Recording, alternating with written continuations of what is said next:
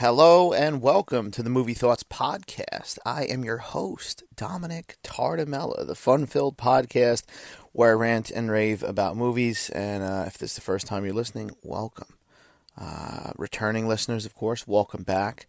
The fun uh, continues. the last episode I did uh, was, of course, Madame Web, which, my God, Madame Web, as as people have said, it wasn't good. Uh, and I agree, it wasn't good. You can listen to my rants in the last episode. Um, yeah. So now, what do we got coming out? We got uh next week, this week, whatever the hell it is. I'm recording this Sunday. So this this week we got Dune two coming out. Dune Part two, um, the epic film based on the book series. Obviously, uh, Dune. I like Dune. I mean, it's it's a hard. It's a little bit of a that first movie's a little bit of a slow watch. You know, you got to kind of watch it like a jigsaw puzzle. But the second one looks like uh, it's got a lot of the meteor action in there. There's a, a lot of good stuff. I mean, listen, the director. Denis uh, Villeneuve, whatever the hell I, have never I, one of my favorite directors. I can't pronounce his name. I think it's Denis Villeneuve. Villeneuve. Well, well, well. Uh, I can't speak English, but he's he's somebody I really like his films. I mean, I obviously like Prisoners, Sicario, Arrival, Blade Runner 2049, maybe better than the original Ridley Scott Blade Runner. I mean, he's, his track record's great. Dune, I never completely fell into the Dune hole or the, the, the sandworm, if you want to call it, into the mouth of a sandworm. Uh, the popcorn bucket for Dune 2 is absolutely ridiculous. I'm a sucker for popcorn buckets. I've bought way too many, so I'm kind of like trying to be a little biased now with future popcorn bucket purchases. Uh, but I have seen the Dune one in person, and I because they have it at my local AMC on display, and I have stuck my hand in it. I, I that's all I've stuck in it was my hand. Thank God. Although there's probably people that are doing other things to the Dune 2 bucket, but I think I'm going to pass on the Dune 2 bucket. The sandworm, it's cool, but it's just not practical. Like, I, I stuck my hand in that thing. I can't even believe this is what this podcast is starting off with me describing what, what sticking your hand into a Dune uh, 2 popcorn bucket is, but like, it's not practical in the fact that, like, I put my hand in, and this was an empty popcorn bucket, and then when I went to go pull it out, like, it's gonna make a mess. Like, those, like, uh, teeth whatever the hell the sandworm mouth, it'll knock the popcorn right out of your hand. Those little rubber things, and it's it's just not fun. I don't think it's it's going to be fun to eat to actually use it as a popcorn bucket. But I mean, that's a lot of those popcorn buckets. A lot of them are ridiculous, and they're just you know for show. Uh, I got my wife a Mean Girls one. It's like the burn book from Mean Girls. You can't actually sit there and eat popcorn out of that thing. It's literally the shape of a book. It just doesn't work. But whatever why am I ranting and raving about um, popcorn buckets? Because right, because Dune's coming out this week. That's the big movie uh, coming out. I will be seeing it, um, and and and catching up on that film. So later in the week, check out an episode on that. But today we are going from from talking about Dune, a giant blockbuster, huge budget of a film, we are talking about a little bit smaller film, right? And um, the movie I'm talking about today is Drive Away Dolls. Now, this is a small, and I stress small. Uh, it's obviously an independent film. It's produced by, I mean, it's Universal Pictures releasing it, but it's distributed by Focus Features. I don't know what the budget is on this one, but it it's got to be a small budget. I can't find the budget right now but this film is only 84 minutes, right? It literally flies by. It's not even 90 minutes. And I've talked about on this podcast the the the dying art of, of like hour and a half movies. So I'm always excited to see a little hour and a half movie, barely hour and a half movie. This movie, because it doesn't take too much of your time, right? It doesn't expect too much. It's not saying, "Hey, stay in this theater for three hours," and I, I've beaten it to death. But like, there's a place for three hour movies and there's a place for little hour and a half movies. And I think we live in a time where, uh, you know, studios tend to go on the longer side, or directors they maybe feel a little bit like, oh, their movie should be this long, so they need this much time.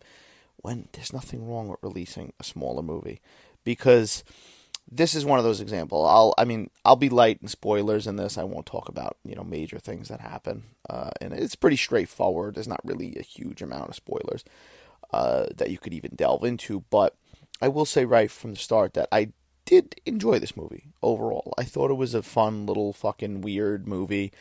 Um, and I think part of that ties into the fact that it is 84 minutes, right? Because this is a movie, and if you see it, and if you see the subject matter, there's some ridiculous, over the top stuff in here, uh, where it kind of like is a spoof almost. And you could tell right from the beginning of this movie, uh, the tone of it.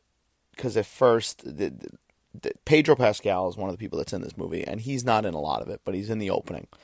And right from the beginning of this movie, you kind of get the tone of this film and what it's going to be. And as it goes further, um, I guess you could call it the MacGuffin, right? The thing in the briefcase. I don't want. I don't even want to spoil the what's in the briefcase because it's it's kind of like I thought it was going to play a little bit into more like a pulp fiction kind of thing and not show, but they do show what's in the briefcase. And once you get to that point where you know that's what's in the briefcase, this movie's ridiculous. So my point is, with a shorter running time, I appreciated this movie more. Where if this was two hours, two hours and fifteen minutes, two twenty, I'd be sitting there like, all right, this fucking movie's stupid. Like we don't need. But that's the thing I like about this movie. It's short. It doesn't waste too much of your time. The film is directed by the great Ethan Coen, of course, of the Coen brothers. Now, the Coen brothers, uh, the last movie they did together was The Ballad of Buster Scruggs on Netflix. But of course, the fucking Coen brothers fucking what are we talking about? Raising Arizona, Miller's Crossing, uh, Fargo, Big Lebowski, Oh Brother Where Art Thou, The Thou, No Country for Old Men. Like if you want to go pound for pound, I mean they got it before I even mentioned No Country for Old Men. They got an amazing filmography, but No Country for Old Men probably my personal favorite. Uh, obviously, Fargo and Big Lebowski are right up there with, but they, they've done so many good movies. You know, they kind of they branch out a little bit, and they've done some movies that are maybe not, uh, you know, don't live up to their other films. Uh, Burn After Reading is a movie that uh, this kind of has a similar tone to Burn After Reading a little bit, that goofy kind of tone. Uh, Burn After Reading is something I didn't like when I first saw, but I appreciate it more after more watches. They, of course, did the remake for True Grit, uh, Inside Llewyn Davis, and then they did, you know, Hail Caesar, which wasn't really that well received But they're a little all over the place, but this is just Ethan Coen working on this one, and he wrote this one with his wife Tricia Cook, who is, uh, I believe, worked on some of their other movies. Uh, she's an editor as well, but they wrote this movie together. They came up with it, and the basic story is uh, two friends who happen to be lesbians. They decide to go on a road trip. There's it's the typical simple story of uh, you know taking somebody's stuff, wrong place, wrong time kind of thing they rent a car. The car has a briefcase in it uh, with the mystery items and maybe a, a body part of somebody that might have got killed. You know, and and so then there's two, uh, well not two. There's more than one, but there's a few villainous characters that are uh, trying to find them and get their items back. And the movie, as I said, it's silly, it's goofy. It one, you know, it feels like it's obviously like a little bit of a road trip movie, uh, but you have these friends and uh, their relationship. And listen, there's a lot of. If you've seen the trailers, I don't think the trailers really do do it justice. I mean, it's funny because I saw like some of the audience members in this. I knew this was going to be a story that had to do, obviously, with these two women being lesbians there's there's there's a lot of sexual stuff in there. So if like you're you know I don't know if you want to go with your grandfather or anything like that. I seen we see me and my wife seen a few people in there that like were like wow the trailers uh, maybe didn't show the movie uh, or present the movie the way that it was actually going to be because there's some stuff in there. There's some long sexual scenes, especially in the very beginning, that maybe will push some people away. Uh, you know, and I'm not fucking being all like, I don't want to say I don't, don't really care either way. You know, there's some stuff in there that's a little weird, but it's fine. It's fine. um, I did see a couple of people walk out of the movie, but yeah, I think I had fun with the movie. It's it's. I think me and my wife both kind of felt the same way. It's not the greatest movie in the world. You're not going to sit there and be like, oh, but it's it's not a bad way to pass, uh, you know, 84 minutes of your life. it's got a good cast. You got Margaret Qualley, uh, who was obviously best known probably for her small part in Once Upon a Time in Hollywood, but she's done a bunch of other stuff too. She's popped up. Uh, you got Geraldine Viswanathan. I'm butchering her name. Beanie Feldstein, uh, Colman Domingo, Pedro Pascal, as I said, Bill Camp, and another small role for Matt Damon. And they pop up in the trailers, specifically Pedro Pascal and Matt Damon. They're not in a huge part of the movie. If you're going to see it because you're a big Matt Damon fan or a big Pedro Pascal fan, just expect them to not be in a lot of the movie. Pedro Pascal's mostly in the beginning, and Matt Damon comes a little bit uh, towards the end. But as I said, it's a fun movie. You know, it's kind of like it's kind of stupid. There's going to be some stuff in there, but like I said, when you when you see what's in the briefcase, and I'm not I'm not trying to keep like going back to that to build the mystery behind it because it's it's not uh, it's not what you expect. But when you see what you get the whole tone of the movie right there. I mean, obviously they're having fun with it. It's silly. Um, there's some heartfelt moments between the two characters, and there's some silly stuff, obviously, some goofy stuff. There's some psychedelic stuff going on at times uh, that they do briefly. I don't know if there was more of it in a longer cut. Uh, maybe there's a cameo from a certain famous pop singer in in, in some of those psychedelic scenes. Uh, it's not really a super violent movie either. So I was kind of expecting uh, especially with the Coen brothers history. I was expecting a more violent movie where it's like people are getting killed, and there's definitely a few people that get killed in the movie, uh, especially in the opening. But there's not like it's not like fucking filled with blood. It's so if that's not your cup of tea, then you're fine. You know, you might see something gross in the beginning, but it's done in like tongue in cheek. Like even when people die, um, it's very goofy and humorous, and and the way they do it, especially I stress the opening the opening is like as I said, sets the tone for the whole movie because it's just over the top, silly, and and as the plot goes on, the plot is just like think about like um, I don't know if like a certain fucking politician had something leak and like people, it's like that type of movie it turns into, but it's like a spoof of it. Uh, I'm trying to be light on the spoilers, so if I'm being a little bit uh, mysterious and not making any sense. Bear with me. But yeah, I think it's a fun little film. I don't know if it's really going to appeal to a slew of people, as I said, because there is a lot of that sexual stuff. I saw a couple got up like maybe 30 minutes into the movie, an older couple, and they walked out. Now, I don't know if they fucking snuck into the movie after seeing another movie or what, but they. But they seemed like they were like, fuck this, and they bailed. But I enjoy, listen, uh, as I said, uh, Margaret Qualley, she's good in it. She's pretty much like the main lead, and then you got uh, Geraldine, who's the second lead, and they they work good together. They got good chemistry. Um, there's enough funny moments, and there's enough quirky like side characters. You know, even the villains, like you see in a lot of these Coen brother films too. Like they're they weird, they're quirky. You got like one character that works in like a motel. He's not like a big part of the movie, but he's just a memorable character because the way he is, right? You got these silly characters. As with the violence uh, that I was expecting, I was expecting the movie to take more of like a darker turn, uh, but it it see it has a pretty much you know happy ending, and it doesn't really go too dark. As I said, it, it delves more into the humor. Um, I want to say it's more of like it definitely you feel some stuff like some Fargo vibes in there. Um, definitely feel some Lebowski vibes but it it stays pretty lighthearted throughout. And when it gets goofy, and what you and when you realize what like this whole plot is about, you're like, what what the fuck? you can't help but laugh because it's just so silly. The original title for the film, so the movie is called Drive Away Dolls, and at the end of the movie, they reveal like they don't ever show the title in the beginning of the movie.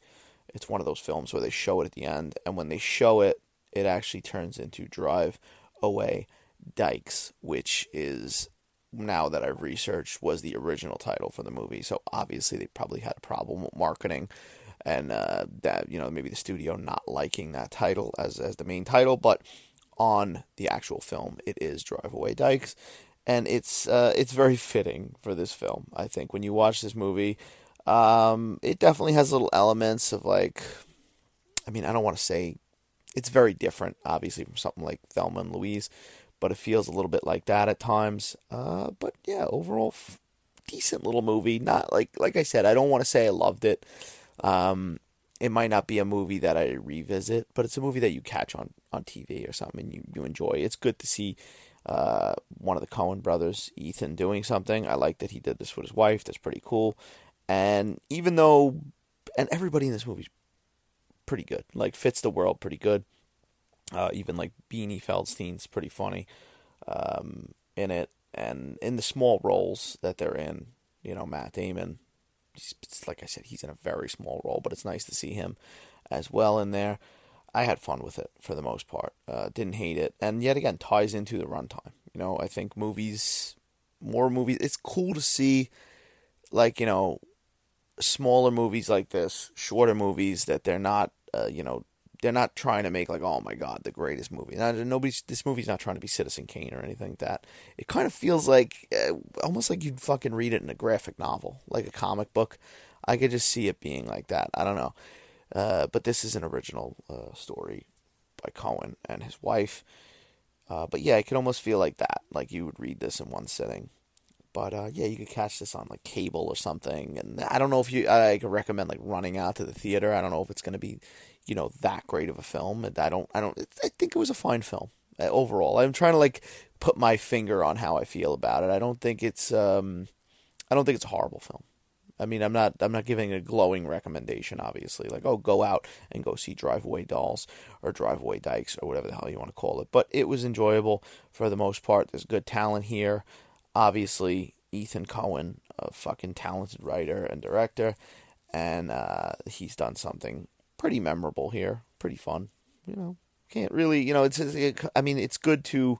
I think this is the perfect movie to see, uh, for me at least, after seeing fucking Madame Web because that was like such a polar opposite of what this film is, right? Like both of the films are female driven, female led um, films. One is a Hollywood, uh, you know, blockbuster based on a comic book, uh, you know, studio, big budget, jamming everything down your throat. And then you have this smaller, you know, uh, more heartfelt, uh, simple story so it was nice. It was a nice palate cleanse for me because uh, Madame Web was obviously this fucking gigantic mess of a film, and then you see a little bit a stripped back film like this uh, about basically two friends and their relationship and uh, the world they live in, and it's I think it's set in '99. It's set in the '90s, so that's cool too. I always like movies that are set uh, you know, in times where there's no fucking cell phones. Because, is, is I mean, now to think about it, comparing it to Madame Web again, compare and contrast, not that they're on any fucking same level, but uh, Madame Web was also set in the early 2000s, 2003. So both movies in the past, but two, you know, very different approaches. And uh, if I had to say which, like, you know, is this movie going to, you know, have a big ripple effect. No, obviously not. It's a smaller movie. Uh, but listen, if you're gonna go go to the movies and you're gonna see one of those movies, I would recommend seeing Drive Away Dolls because it's an overall better experience. Doesn't take too much of your time, as I said, and more enjoyable. More, you know, an original story, right? So support the smaller, uh, more independent films that aren't based on anything. So maybe we get more movies like that because that's that's always the dilemma, right? I mean, like, listen, I'm a sucker for sequels. I'm a sucker for uh, you know franchises I love. I'm so excited that the new Ghostbusters movie's coming out, and I am a sucker for comic book movies. A lot of time when they are films that I'm interested in. I mean, Deadpool and Wolverine looks great.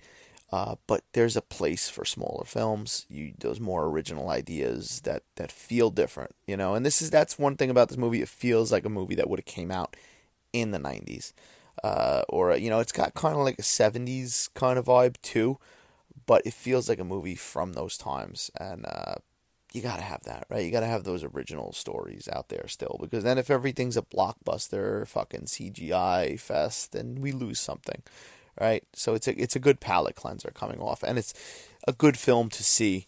Uh, as I said, after Madame Web and now before Dune Two, because I'll probably see Dune Two uh, later in the week, so that'll be another big budget, um, fucking gigantic movie. So, yeah, small movies gotta love them. But yeah, that is Drive-Away Dolls. Uh, as I said, check it out. I mean, it's, it's worth it. I don't know, run into the theater, probably not. Uh, and it might not be everybody's cup of tea, but for the most part, me and my wife had fun with it.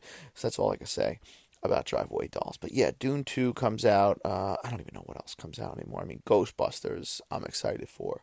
Um, okay, so what's the over under? Because we got to bring up uh, Beetlejuice 2 on this podcast, as I always do. What are we getting? Are we getting a Beetlejuice 2 trailer with Dune 2? Dune 2 would be a perfect opportunity. Both films are Warner Brothers.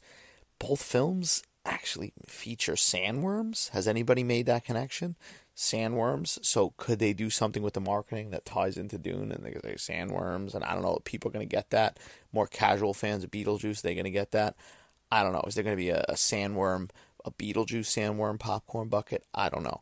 Uh, but the other movie, uh, Ghostbusters, I think it's possible that we. I mean, I think it will be a total missed opportunity if there's not a teaser attached to Ghostbusters, uh, because that would just be like those are the movies, both from the '80s, both similar subject matters.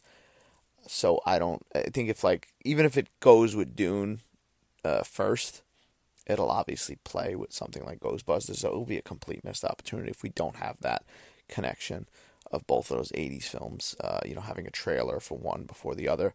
But we'll see. Uh, but yeah, that's just, I had, to, I had to bring it up. I always got to bring it up until we get something. And I'm sure if there's a fucking teaser trailer soon, I'll probably do a whole fucking episode dedicated to that. Um, but we'll see. But yeah, that is the Movie Thoughts podcast. If this is the first time you're listening, welcome. As I said, this is episode 104, right? We're in the 100s now. We slowed down a little bit. Uh, but we're there. We're doing some stuff. I get, you know, I dip in, I dip in and out because lately some of the movies that have been out, I haven't been in a rush to see. I still do want to see the Bob Marley film. I don't know if I'm going to see it in theaters, to be honest. Uh, I might get to it at some point. Uh, you'll know as you listen to this podcast. But yeah, thanks for listening. Uh, if this is the first time you're listening, subscribe, rate, review, iTunes, Spotify, all that fun stuff.